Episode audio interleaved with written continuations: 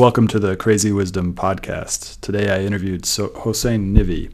He is the CEO and founder of Pendaran, a company that's doing some really interesting stuff with simulated environments and teaching people through simulated environments.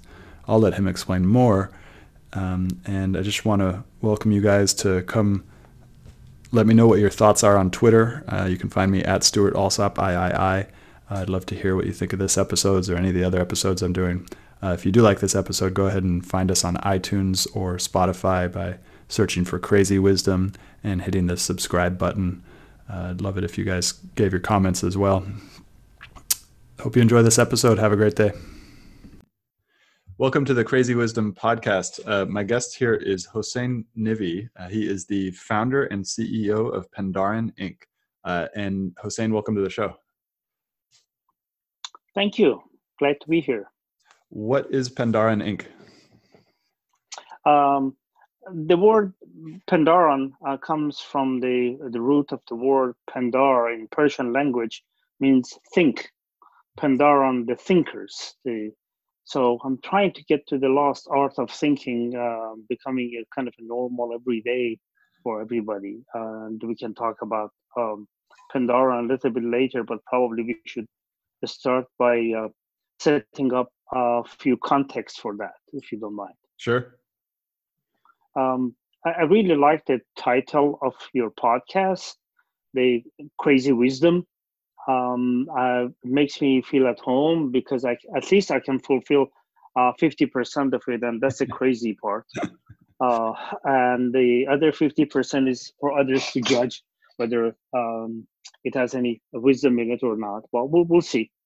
Um, uh, but I, I want to also start connecting uh, to some um, hypotheses that I have um, before we move forward. I'm going to um, uh, describe and define few points in a space. Then I will attempt to connect those points uh, to provide the context, the backdrop, and then talk about what is it that we do. Would that be okay? Absolutely. Yeah. I think we are about to enter the age of wisdom. Um, and because what the hell is that one? Uh, it's kind of a new terminology. Um, and the reason I say that is um, I think that technologically we are we are at the point that we can do that. Uh, but let me define these pieces. Um, if you look at historically, we have gone, humanity has gone through several ages. The dark ages the the stone ages um, and then the middle ages. Then about some 50 uh, 500 years ago or so ago um, we started having the knowledge age the scientific revolution uh, which is determining everything we do um, these days. Everything we own um, it's somewhere um, driven by some technologies and things that has happened in science in the last 500 years. So they call it the knowledge age or the scientific revolution age um, has been for the last 500 years. I think we are entering the wisdom age now and it's changing for probably for the next five, 50 years or next 100 years. Uh, we're going to go through that journey. Probably I will not see it fully uh, in my lifetime, but at least we are in the interesting um, beginning of it. And why do I say that? Um, let me define where we are, why we owe everything to knowledge and science today. Um, 50,000 years ago, human being went through a cognitive revolution. And the most important thing probably humans have discovered was a sophisticated language for communication. That allowed us to collaborate in an entirely different level than all other animals. And in a short period of 50,000 years, we have been able to wipe out um, all other human species, and there were several of them, um, including Neanderthals. We wiped them out, whether that was a good thing or bad thing. This is what happened. Is that these are facts, um, and we became very dominant uh, on the planet. In about 10,000 years ago, 12,000 years ago, we went to agricultural change. Um, we were able to capture, encode, and store our knowledge. And we can communicate that to other people. So we have been able to transfer our knowledge. So we, if we learn something about our environment, uh, where the good fish is to uh, to be fishing, uh, we, we can communicate to others. And there was danger in the area, we can tell others, don't go to that part of the jungle. Uh, there are lions there, um, and so on and so forth. And we learn about making tools, and we communicated to others to build tools. Um, so we started building. As a result, we accumulated a whole bunch of knowledge, but we were limited to what we could communicate, what we can store in our brain, in our memory. Then at some point in time, we learned how to do writing, and that provided then a step function uh, so we can capture and store them in a different format much larger than we can contain in our brain. At some point in time gutenberg made the machine uh, the printing machine so we can replicate those easily rather than just by hand so expanded it democratized um, the knowledge. And um, today's internet becoming at our fingertip all of the availability of information and knowledge so that is what happened. So we owe everything to this knowledge. If you really think about it, if somebody drops a bomb that wipes out all of the knowledge on the planet, everything we have, starting from your phones, airplanes, cars, houses, including your clothing, will disappear and find running naked in somewhere in savannah that's what we owe to the knowledge and capturing and encoding and storing knowledge so we can transfer. So that is the first dot I wanted to plot here. So that's how important knowledge is. Interesting. Now, let me um, put this next dot in the form of a question. It's a very simple rhetorical question. What happens to our experience when we die? Hmm. Simple. But it's a very intriguing question. The answer is very simple it dies with us. Every experience we have in life, it dies with us. Experi- experience is not transferable. Nobody says, I can experience, I can transfer my experience to somebody else. We say, we, I gained experience. The verb is different. I acquire experience. You cannot say transfer experience. Hmm in normal language we don't use that. There is a reason for it because it's not transferable. And now there is a science that can tell us why and the brain science tells us why we cannot. I use a simple example to make the point. Bike riding. How do you teach your child how to ride a bike? You put them on a bike and they try it and try it and they fall a few times and they learn how to do that you don't teach them by a PowerPoint presentation. If you don't believe me, try it and see what happens. You can do 100 hours of PowerPoint presentation. Nobody learns how to ride a bike. So it goes to different part of the brain, which brings the experience. The experience that we have, they call it the tacit knowing, um, that's coined by Michael Polanyi. Um, some uh, in, the, in the 50s um, that we know a lot more than we can say. Let me just repeat that. It's a very interesting statement. We know a lot more than we can say. If we can say it, that means we have codified it. So knowledge is codifiable. Experience is not codifiable in the way we understand codification. The same method of codifying knowledge cannot be used for codifying experience. So if we have lost all of the experience of all human being ever lived, that's probably the biggest loss in the human history and would be really fascinating if we can capture, encode, and store experience. So other people can experience it and gain the wisdom. Wisdom and judgment comes from experience. experience comes from bad judgment. And and some wise person, uh, some lady, I think, said that. I forgot the name. Um, uh, so let me repeat that: wisdom or judgment comes from experience. Experience comes from bad judgment. That's very very important. So if we are going to get to the wisdom age, we have to learn how to capture, encode, and store experience so other people can gain that experience. What we know about experience, gaining experience, we give our life to gain the experience. That's the way it works. You gain by doing it repeatedly and you learn that. Hmm. Now, technologically, we have reached that we, with the computer technology and so on, and other technologies included, we can create a simulated version of the real world and go into that environment and live it. In a simulated environment, you can speed up the time. The clock speed of a simulation is under our control, is not a natural clock speed. You can speed it up 10 times, you can speed it up 100 times. So you can gain the experience in an accelerated mode. So you gain accelerated experience. We and you say what we have done.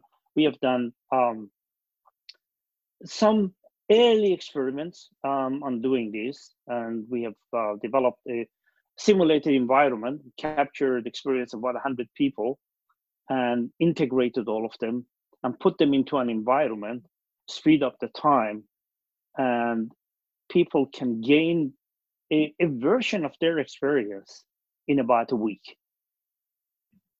So they that... encounter the things that other people have done, so they discover the same thing. Does that make sense? Uh, yes, it does absolutely, uh, and it gives me about. I just I've been taking notes, and it gave me about uh, ten different talking points that would probably take about fifteen hours to go through all of them. Uh, but uh, it makes a lot of sense. Uh, I mean, w- like I want to go all the way back to the to the beginning, which is the you mentioned that we're in a historical process where we're going from the age of reason you know we had the age of language which allowed us to transfer the experience and now we're in the age of reason where we're getting really, really clear on what knowledge is, what do we know, what do we not know. Uh, and now we're entering this world where we can then not only get that 10% semantic knowledge, but also get into transferable experience and wisdom, which honestly is somewhat scary to me as well, because that brings in these, you know, these the archetypes of the matrix and uh, the the thing that really hit me hit for me for hit me was the limits of reality are not no longer applicable if technology comes in and changes our uh, um, ability to experience time and space. Because as you just said like within technology we can speed it up.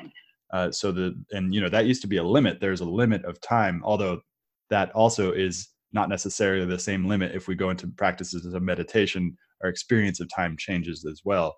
Um, so there's a lot there uh, and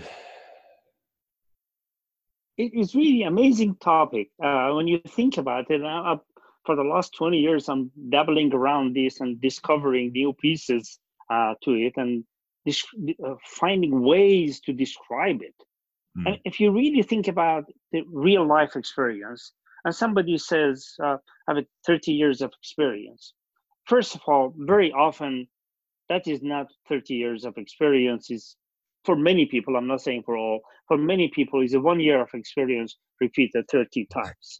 And let's put those aside. And even the people who had variety of experience in 30 years, every day that you go, you don't gain an experience for a day. Maybe 10 minutes of it is a new experience.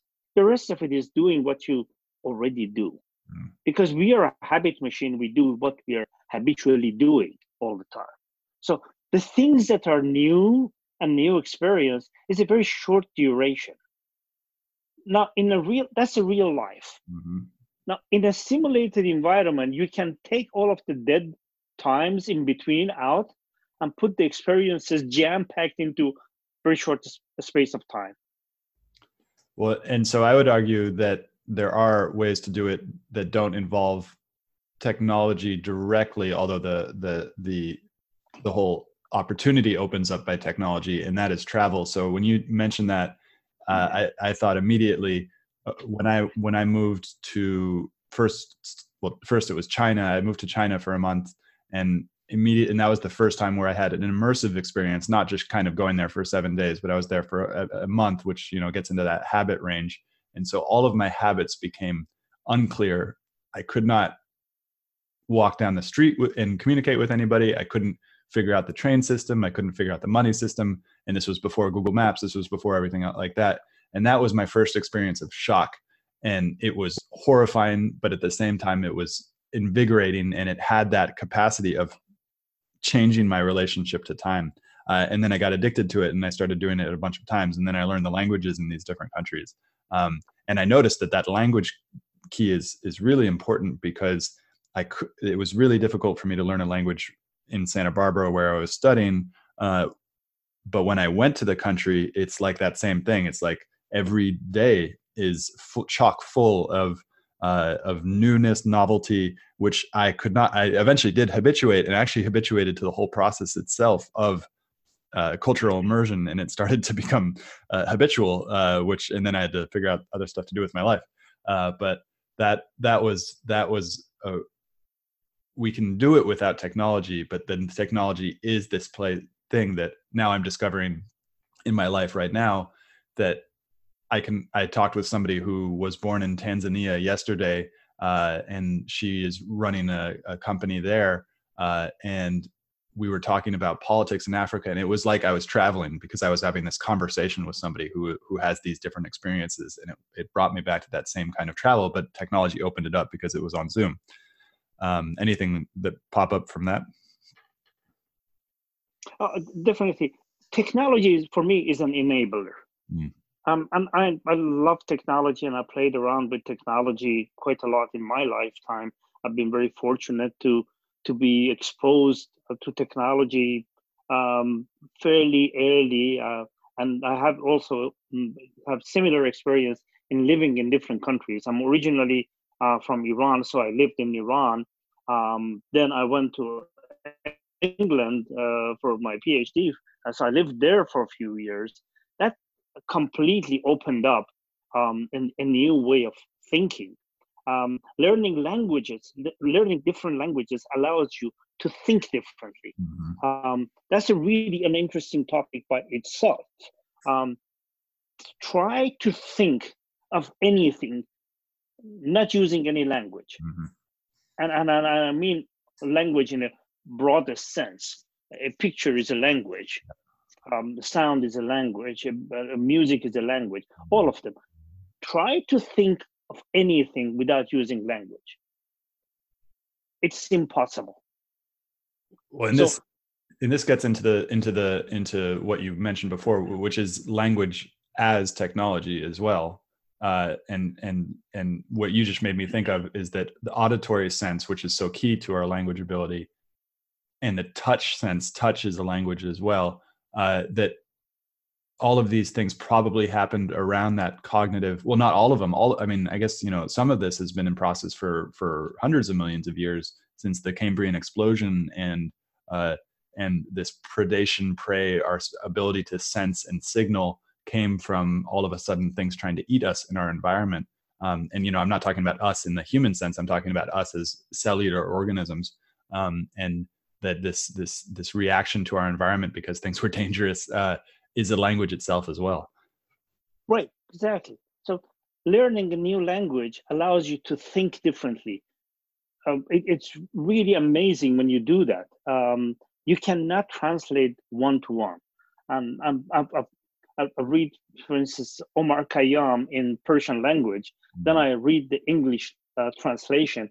I say, it just doesn't connect for me mm. in the english um, and in english yeah it, it, it and i'm sure maybe it's because english is my second language i don't get it i'm not good at english poetry reading um, maybe it's because of that but it is very difficult because there are there is tremendous amount of context for every word. You cannot translate exactly the word from one language to another. It has different connotation, each one of them. Uh, it has a different meaning. So the language is important. Now, how, how do we bring all of these pieces together? Um, is if we, we what we are trying to do, and but in terms of technology, is how do I capture and encode? And that that's the word encode is very important. Um, of how do we do that and store it in a place? And when you think about it, and people always think, okay, capturing and encoding is in the form of a book, is in the form of a picture, is in the form of a video. You cannot do that for experience. It, it, it is not codifiable in the sense of knowledge. So we have to find a different way of codifying it. So we create an environment with props and stuff and create the same emotions and the same way of thinking in that environment. It, you need to have a kind of a physical space to create that. And someday we can do it all, all on, by a virtual reality type stuff and put the goggles on um, to see that. But at the moment we have it uh, is present. Um, they do that. It creates reality for people in that environment it boggles my mind. I would have never thought about it until I saw it that the reality of people in that environment changes and they get sucked into that simulated environment, they feel it is real. And I had an opportunity to sit in a, a flight simulator. And um, in fact, it was a uh, flight simulator for a helicopter to take a helicopter off the ground, move it around, um, uh, go around and do things and land it and so on and so forth. It was 45 minutes, and I had an expert um, friend of mine sitting um, next to me, uh, so guiding me how to do that. Uh, 45 minutes later, that's a memorable experience. I'll never forget that. I was sweating at the end of it out of excitement. And my focus was so much not to crash the helicopter, I was completely engrossed into that simulation. For me, it was absolute real. And if we can create those, that for people to experience something intensely, we learn only when we are focused. Mm. And there's a um, good book by um, Daniel Goleman, um, the, uh, who uh, coined the terminology of uh, emotional intelligence. is a Harvard professor. Um, and title of the book is Focus. That's the whole book is all about human focus and how important that is. If if people are not focused, they are not learning. And our educational system is anything but providing focus for people. Uh, how many times you have uh, uh, tons of pictures on internet about training that people are asleep, their head on the table, they're completely bored. That means they are not learning anything. Mm.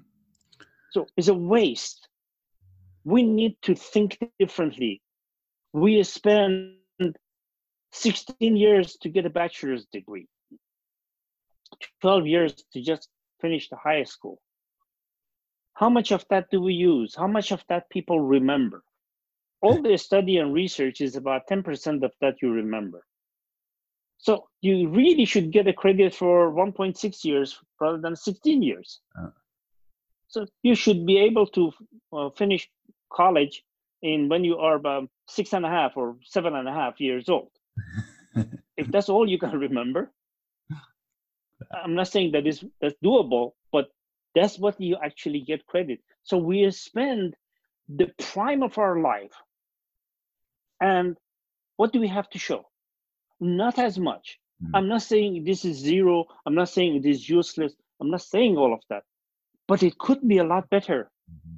if we improve the effectiveness of our education. From 10% make it 11%. That is a 10% improvement. If we make it from 10% to 20%, that's 100% improvement.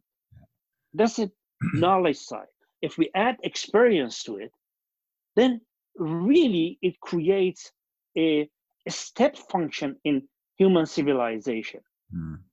The experience, and these are researched and studied, 10% of what you need, give and take, in life is about what is called explicit knowledge.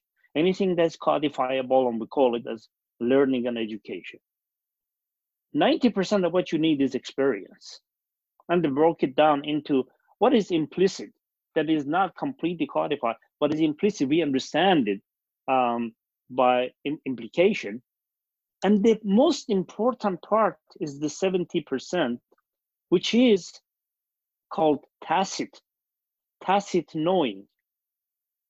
And, and that I've, goes to a different part of the brain. It goes to the old brain. And I've got to engage the whole brain. Go ahead. I've got a question about that because our whole system is set up to credential that 10% uh, explicit knowledge, but that 70% can't be encoded uh, and then therefore also can't be credentialed. Is that correct? Uh, it can be credentialed. Interesting. We have to wait to change the, the way we think. Hmm. Is um, let me let me put it in this in this form. Um, go to a surgical table. Do you want a um, surgeon who has aced all of the exams and have an A in all of them and have the certificate to show, or you want the surgeon who's done that operation 500 times successfully, most of it recently? Yeah, yeah, obviously. Which one of them you pick? The second one, obviously. Obviously. Yeah. Do you want to pilot the same way? Yep. It, it is the experience that we know it value. Mm-hmm. That is what's valued. Mm-hmm. We know that in society. That's why we don't let the doctors, because they pass exams, go and practice. We put an internship in front of it. So they have to go and practice and learn. And they make a lot of mistakes as a result. And, and uh, we should at some point probably talk about healthcare because that's another area that I'm uh, I'm trying to address by using the same methodology and see how we can improve the healthcare. Um, but it is, can we get the doctors to gain experience a lot faster than they are doing today? Mm. And technology exists in the olden days, and still, still they do have cadaver to open up and the practice on cadaver. Today, you can go to virtual reality and get such a resolution and detail of a human body that you could never get it from a cadaver. So you're really enhancing the experience mm. rather than reducing it. It in some areas gets a lot better. Let me give you another example. Uh, flight simulator for pilots. From 1940s to early 90s, 65% of the aviation accidents was due to pilot error. Huh. 65%. When we introduced a realistic flight simulator in the early 90s, that number dropped to 30%, less than half, and continuously going down. Today, pilots they must go to a flight simulator every year to get recertified. Mm the things that you can do in flight simulator far exceeds the reality of flying experience. Because you can have things that never happens or happens very rarely. You can repeat it 10 times in a flight simulator. The things that happens once every 10 years you can do it in 10 minutes. Mm. so this is and you can repeat it this is really interesting. Uh, so it's it, flight simulators were the first thing where this happened, and you, you know Pendaran seems to be also you're expanding this to other things. What are some things that are not able to be? What are some experiences that are not able to be transferred in this way that you're talking about? Good question. I really haven't given a lot of thought of the things that we cannot do. Mm. Um, because the things that we can do and we should do Uh, it occupies uh, practically all my, my, my life and my time, and I'm gonna make it a small dent into this. It's not that uh, I'm gonna solve this problem by myself. I'd like to have hundred thousand other people to join and do a similar work. But at least we are trying to get the fundamental science behind how we do that. What's the philosophy? What's the science behind this? How do you replicate these kind of things? We have developed an industrial version of this. Mm. Um, I've had several thousand people have gone through it, uh, including fairly sophisticated people um, who are in aviation industry. For instance, Department of Defense, the uh, naval aviation is one of our largest customers, and the, and, and I'm talking about the the industrial uh, portion of it. That they are in maintenance, major maintenance of um, jet fighters and helicopters and so on. Mm. So they learn how to run their operation better. Uh, so they've gone through it, and every one of them, practically, I would say 95% of them, they say this was the best learning experience they mm. ever had. Mm. It, it, they call it this is a boot camp for your brain. Mm very very intense very emotional and they walk away with a tremendous amount of learning in a very short period of time in five days which is long days 50 to 55 hours um, in, in five days. Uh, so they walk out with a with a great experience at, at the end of it that they can they can go and do something with it. Well and now we are go ahead.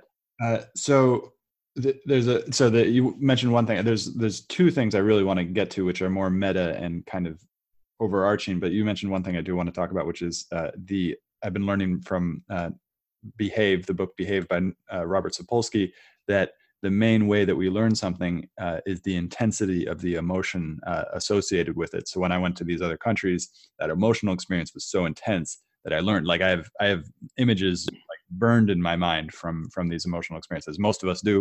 A lot of trauma actually happens like trauma makes us learn. It's that's you know that's the thing that makes us learn really well. Stress is the thing that makes us learn really well.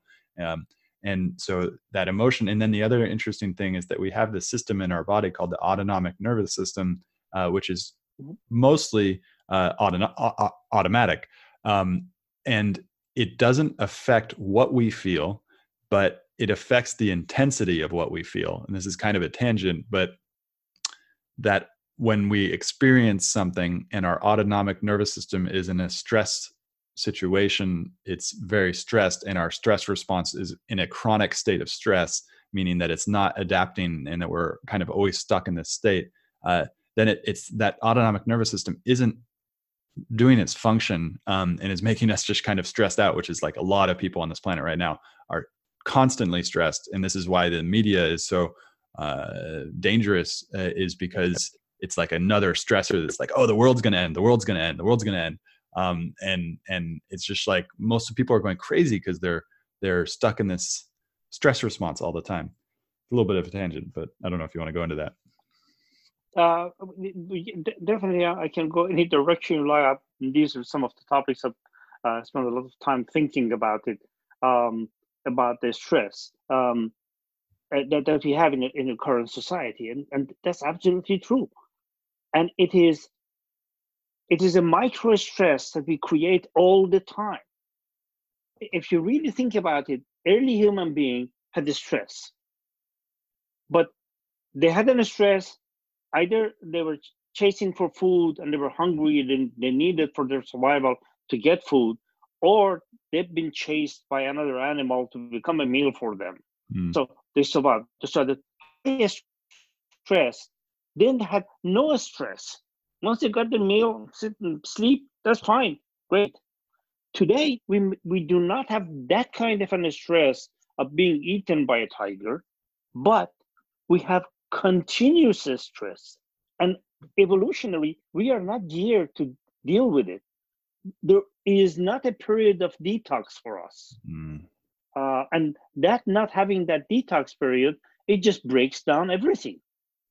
Well, we need we it, need to learn how to do that. And you, you talk about meditation. Meditation is a very very good way of detoxing yourself.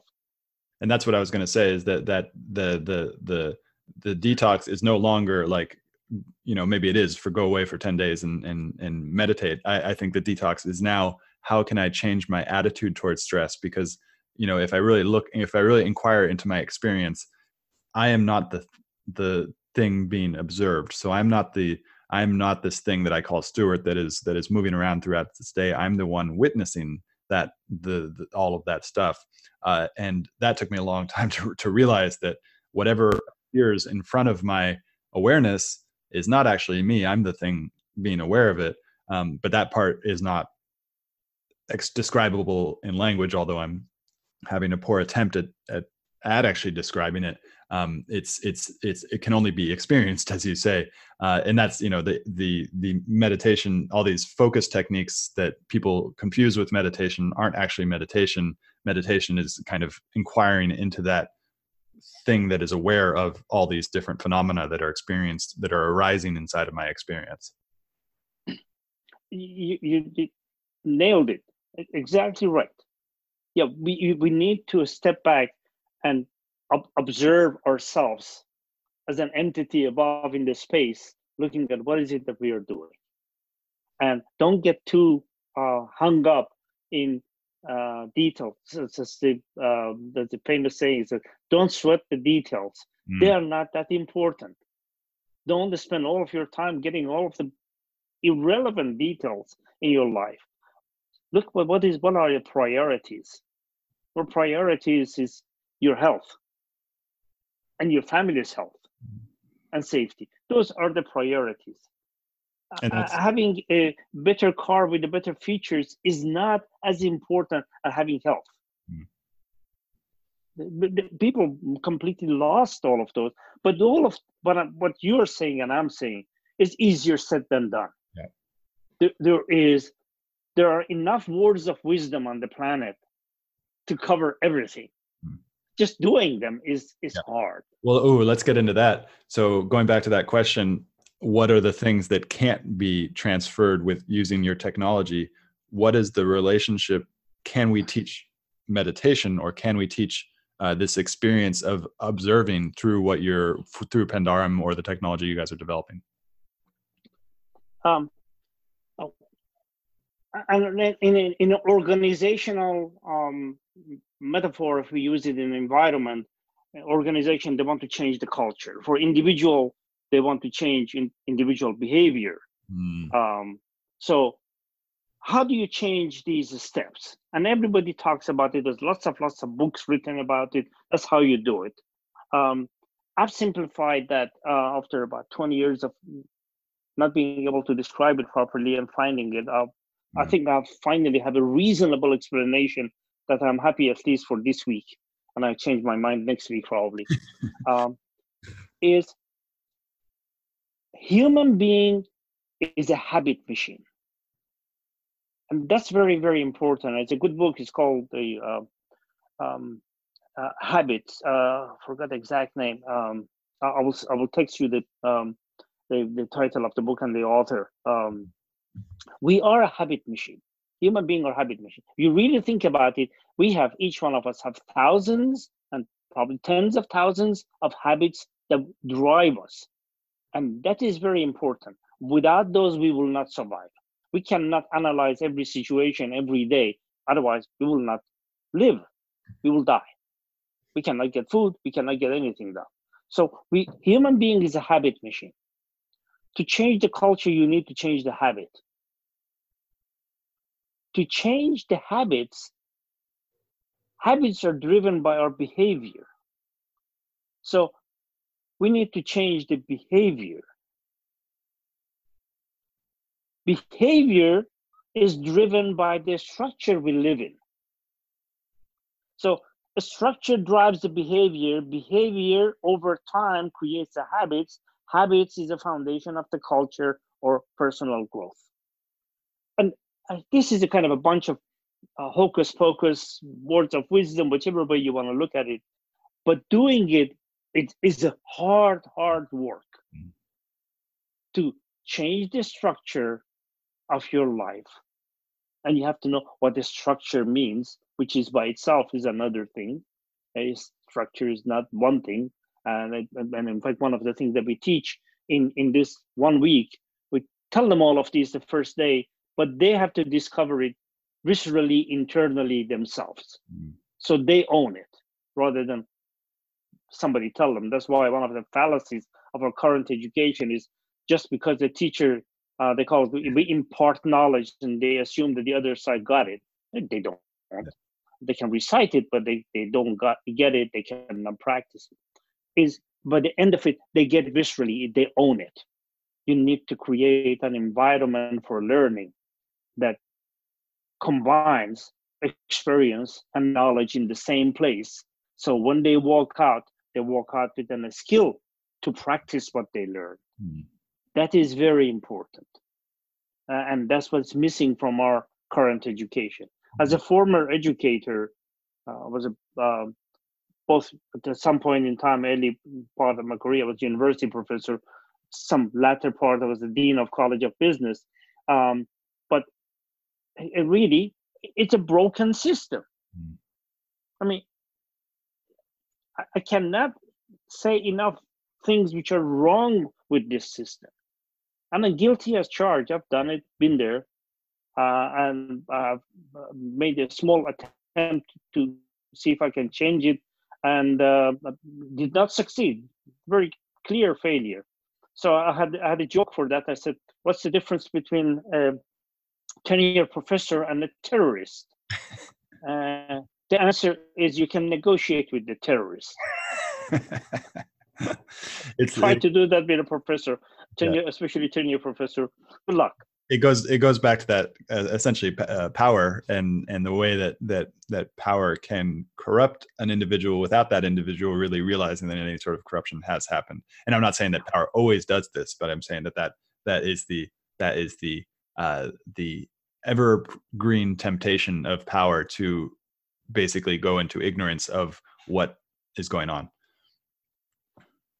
yeah it, it is the tremendous opportunity if we can start changing the way we think, hence the word Pendaran, mm. uh, change the way we think and experience different things to gain the skill sets to practice it so it becomes a habit for us mm. and that habit is drives our life if you go and meditate once you'll not become calm.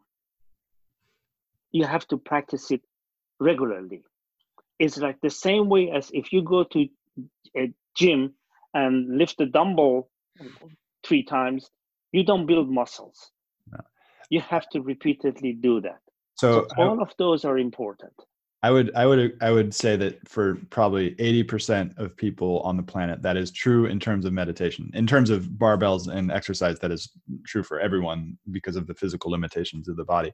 But in terms of awareness and meditation, I would say that there is a easy method uh, and that easy method is very difficult to describe because it won't happen to most people. It's not available to most people, but there are some people who immediately get it and there is no because this meditation thing it's this meditation is not something that can uh, uh, it, it isn't most people confuse meditation with concentration techniques concentration methods but those methods are essentially only pointers to the thing itself um, and this meditation is something that uh, is is beyond the conditioning that we're talking about this this uh, habitual formation so there there is a way to do it quickly. And I want to mention that because if people aren't aware that there is this easy method that is able to switch the who you identify very quickly and pull it out from this identification with the personality or with the thing that it is possible to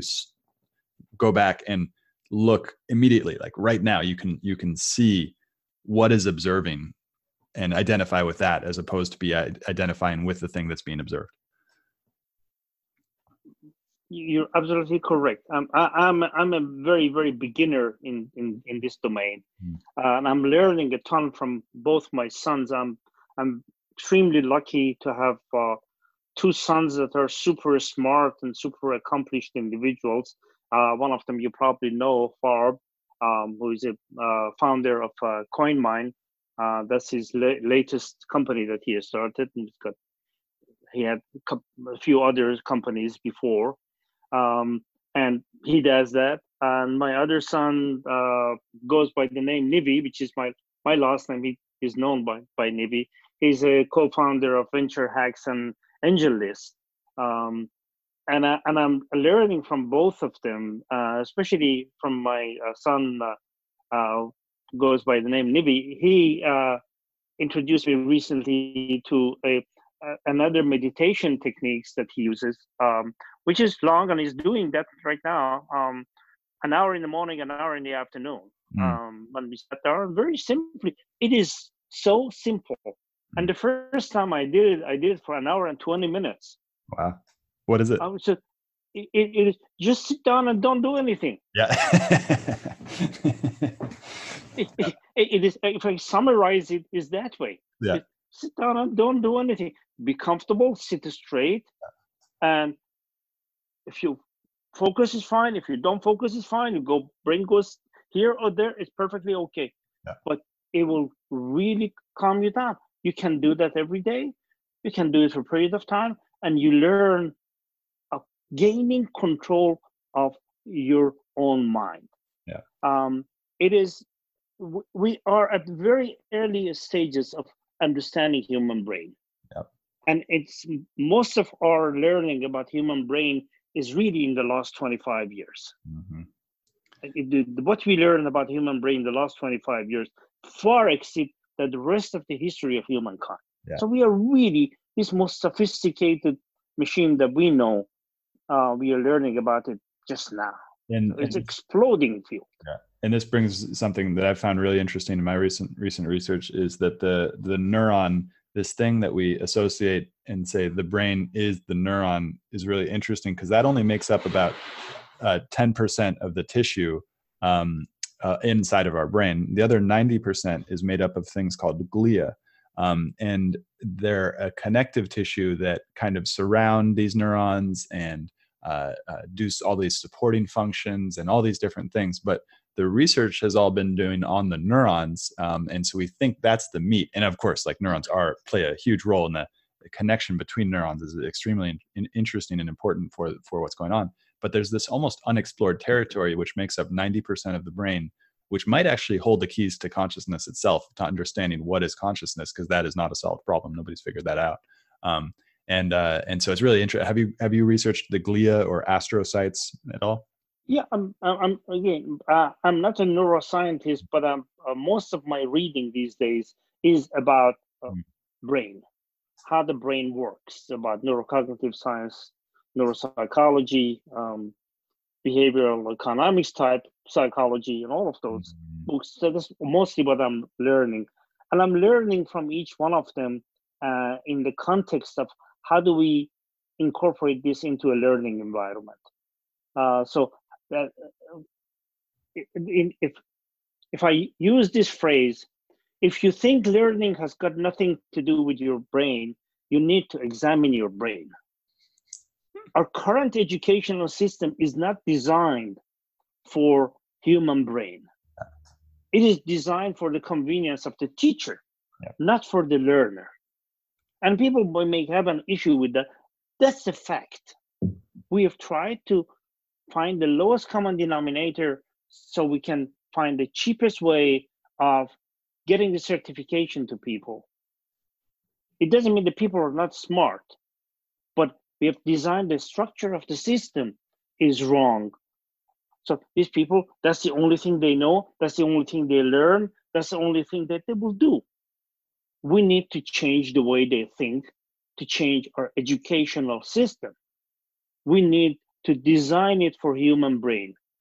At the moment, human brain has to fight to get stuff inside the brain. Mm. And it's hard, it's boring, it requires tremendous amount of energy and its effectiveness is about 10% only. Yep. So if we change the method, and that's what we do, change the method, it becomes a lot easier for human brain to absorb it. Mm. They Are suck it in. And the examples that you use about the glia, you're absolutely right. Mm. And these are new discoveries, and we are learning. That what's the role of that? How do they do? what is it that they do? Is that what's the importance, and role of that? And they study the brain of Albert Einstein and find out he doesn't have any more neurons than anybody else. Exactly. But happened to have more glial than than than other uh, than average. The Does that mean that that was a key? Hmm, We don't know. We, we just don't know. Yep. Uh, this is a uncharted territory. We are learning, and we need to learn, experiment, and be a true scientist. Don't get fooled by um, our wishes. Um, see what works and what doesn't. If the evidence shows that it does work, yes, it does work. If the evidence, if, if I do something and I love it to work and I find the result is not, I throw it out. I learned that skill. I'm not gonna fall in love with my own ideas. Uh, So- and that's a hard skill. Yeah. Because we really do love our own ideas. I constantly change it. As I said, next week I can change my mind. And when the facts change, I change my mind. I'm not too sure about the rest of the people, but that's what I do.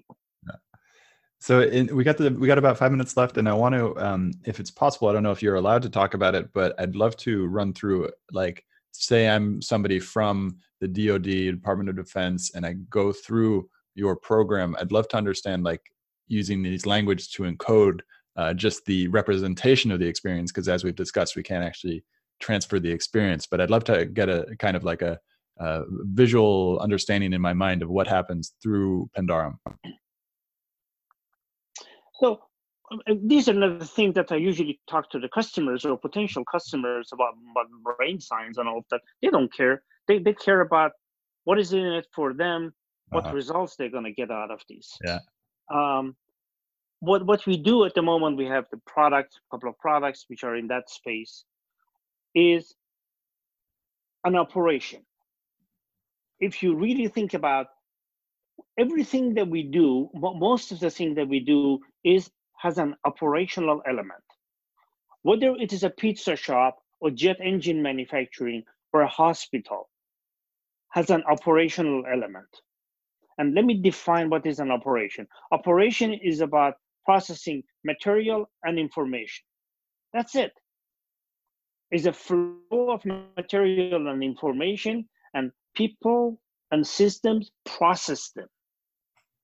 And if you look at all of these flow, you will find there is a tremendous amount of uh, waste and wrongdoing and mistakes Mm. happens in that process. Who can solve those problems? And there are people who sit down and try to design a better system. These are large, complex systems, whether they are aircraft manufacturing or a hospital. I call them large, complex system. And there is a science for large, complex systems. It cannot be designed from top down. Economy is a large, complex system, cannot be designed from top down. Yes, those who have tried it and failed, called Soviet Union. Mm. So it fails. You cannot design it.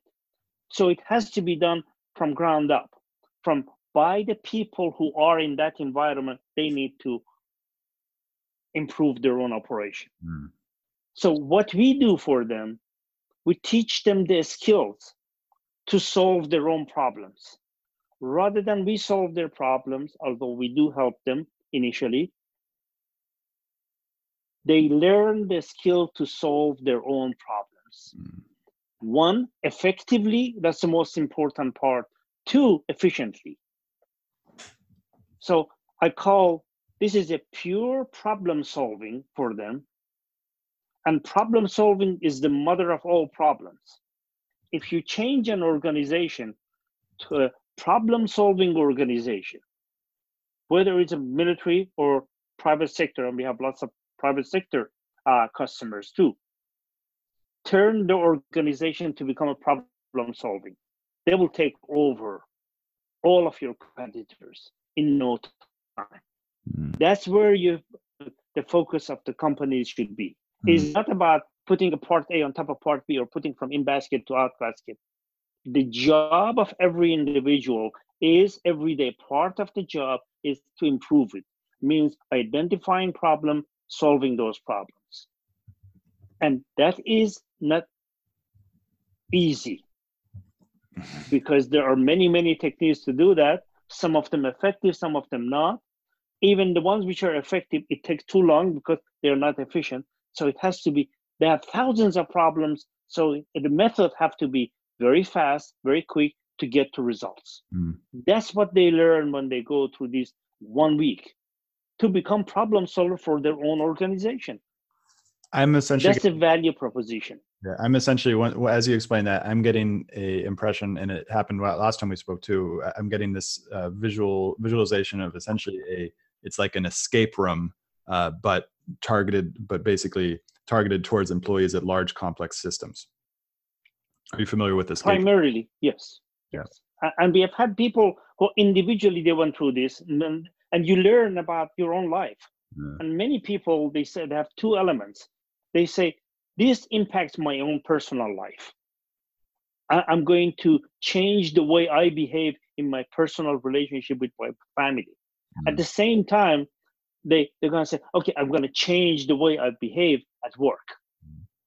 And I'm going to become problem solvers. Mm. And they have shown me examples of what they do. 10 years later, I run into somebody who took the class. They can talk about it and they can give examples of what they did. And they remember all of it because they got that education that you remember that. Yeah.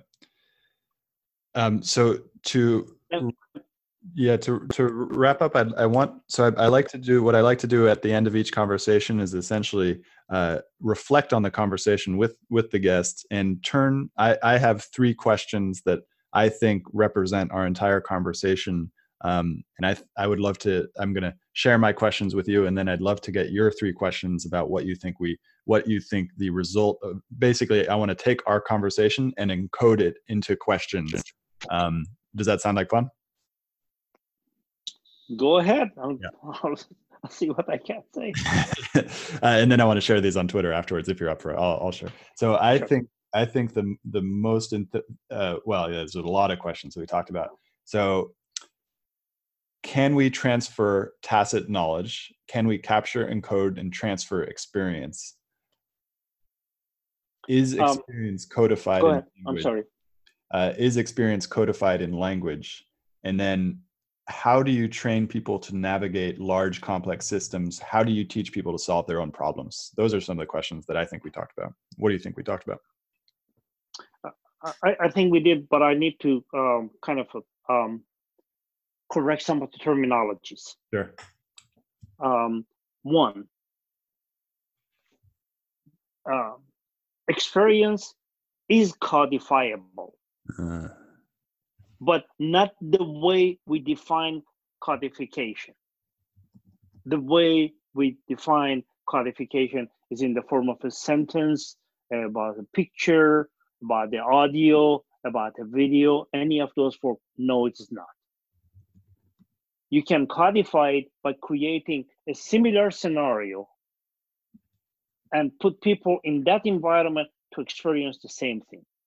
Um, if you are a Trekkie, uh, a Star Trek, if you remember the Wrath of Khan, yes. the beginning of the movie, um, it was a training session that the lady sitting there in the captain's chair, and the scenario they created is famous. It's called Kobayashi Maru, uh, mm-hmm. and she encounters some situation has to go to a neutral zone and find that the all the signal were false and there were enemy uh, spaceship there and they blow everything to pieces. So everybody got injured and the whole uh, spaceship Enterprise got blown away and Mr. Spock conductors, everything else died as a result.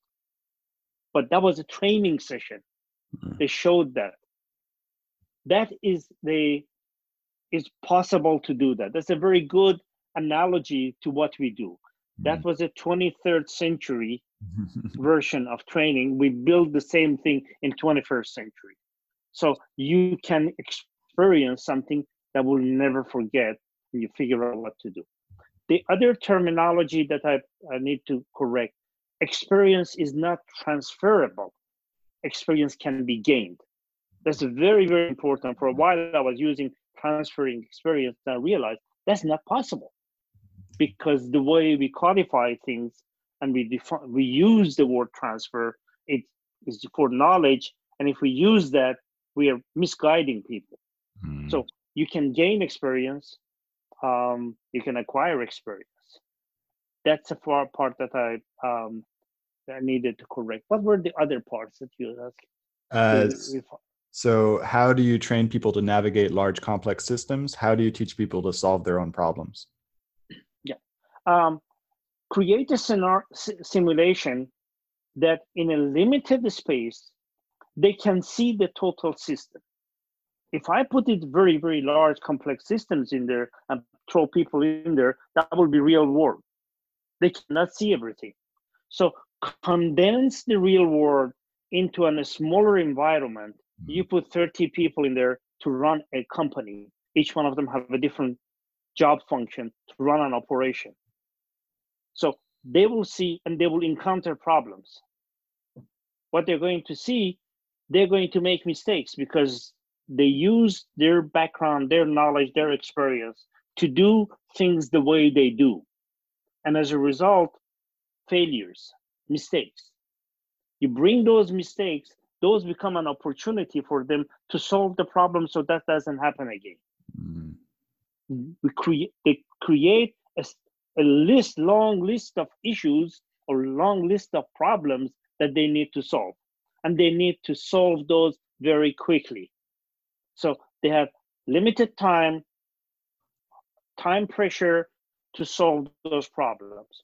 They learn that they need to become a team to be able to solve. Initially, they start competing with each other or competing department by department later. Then they realize they need to really come together gel as a uh, one unit and solve the problems together. Break it down to simple stuff so they can solve the problem. And they will see the progress. They do things. Sometimes it works. Sometimes it doesn't. They learn we don't teach anything.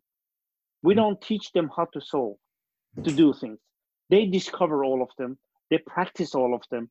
They learn the skill set of problem solving in a simulated environment and they practice it enough so that they can gain some confidence in themselves when they go to real world to do it.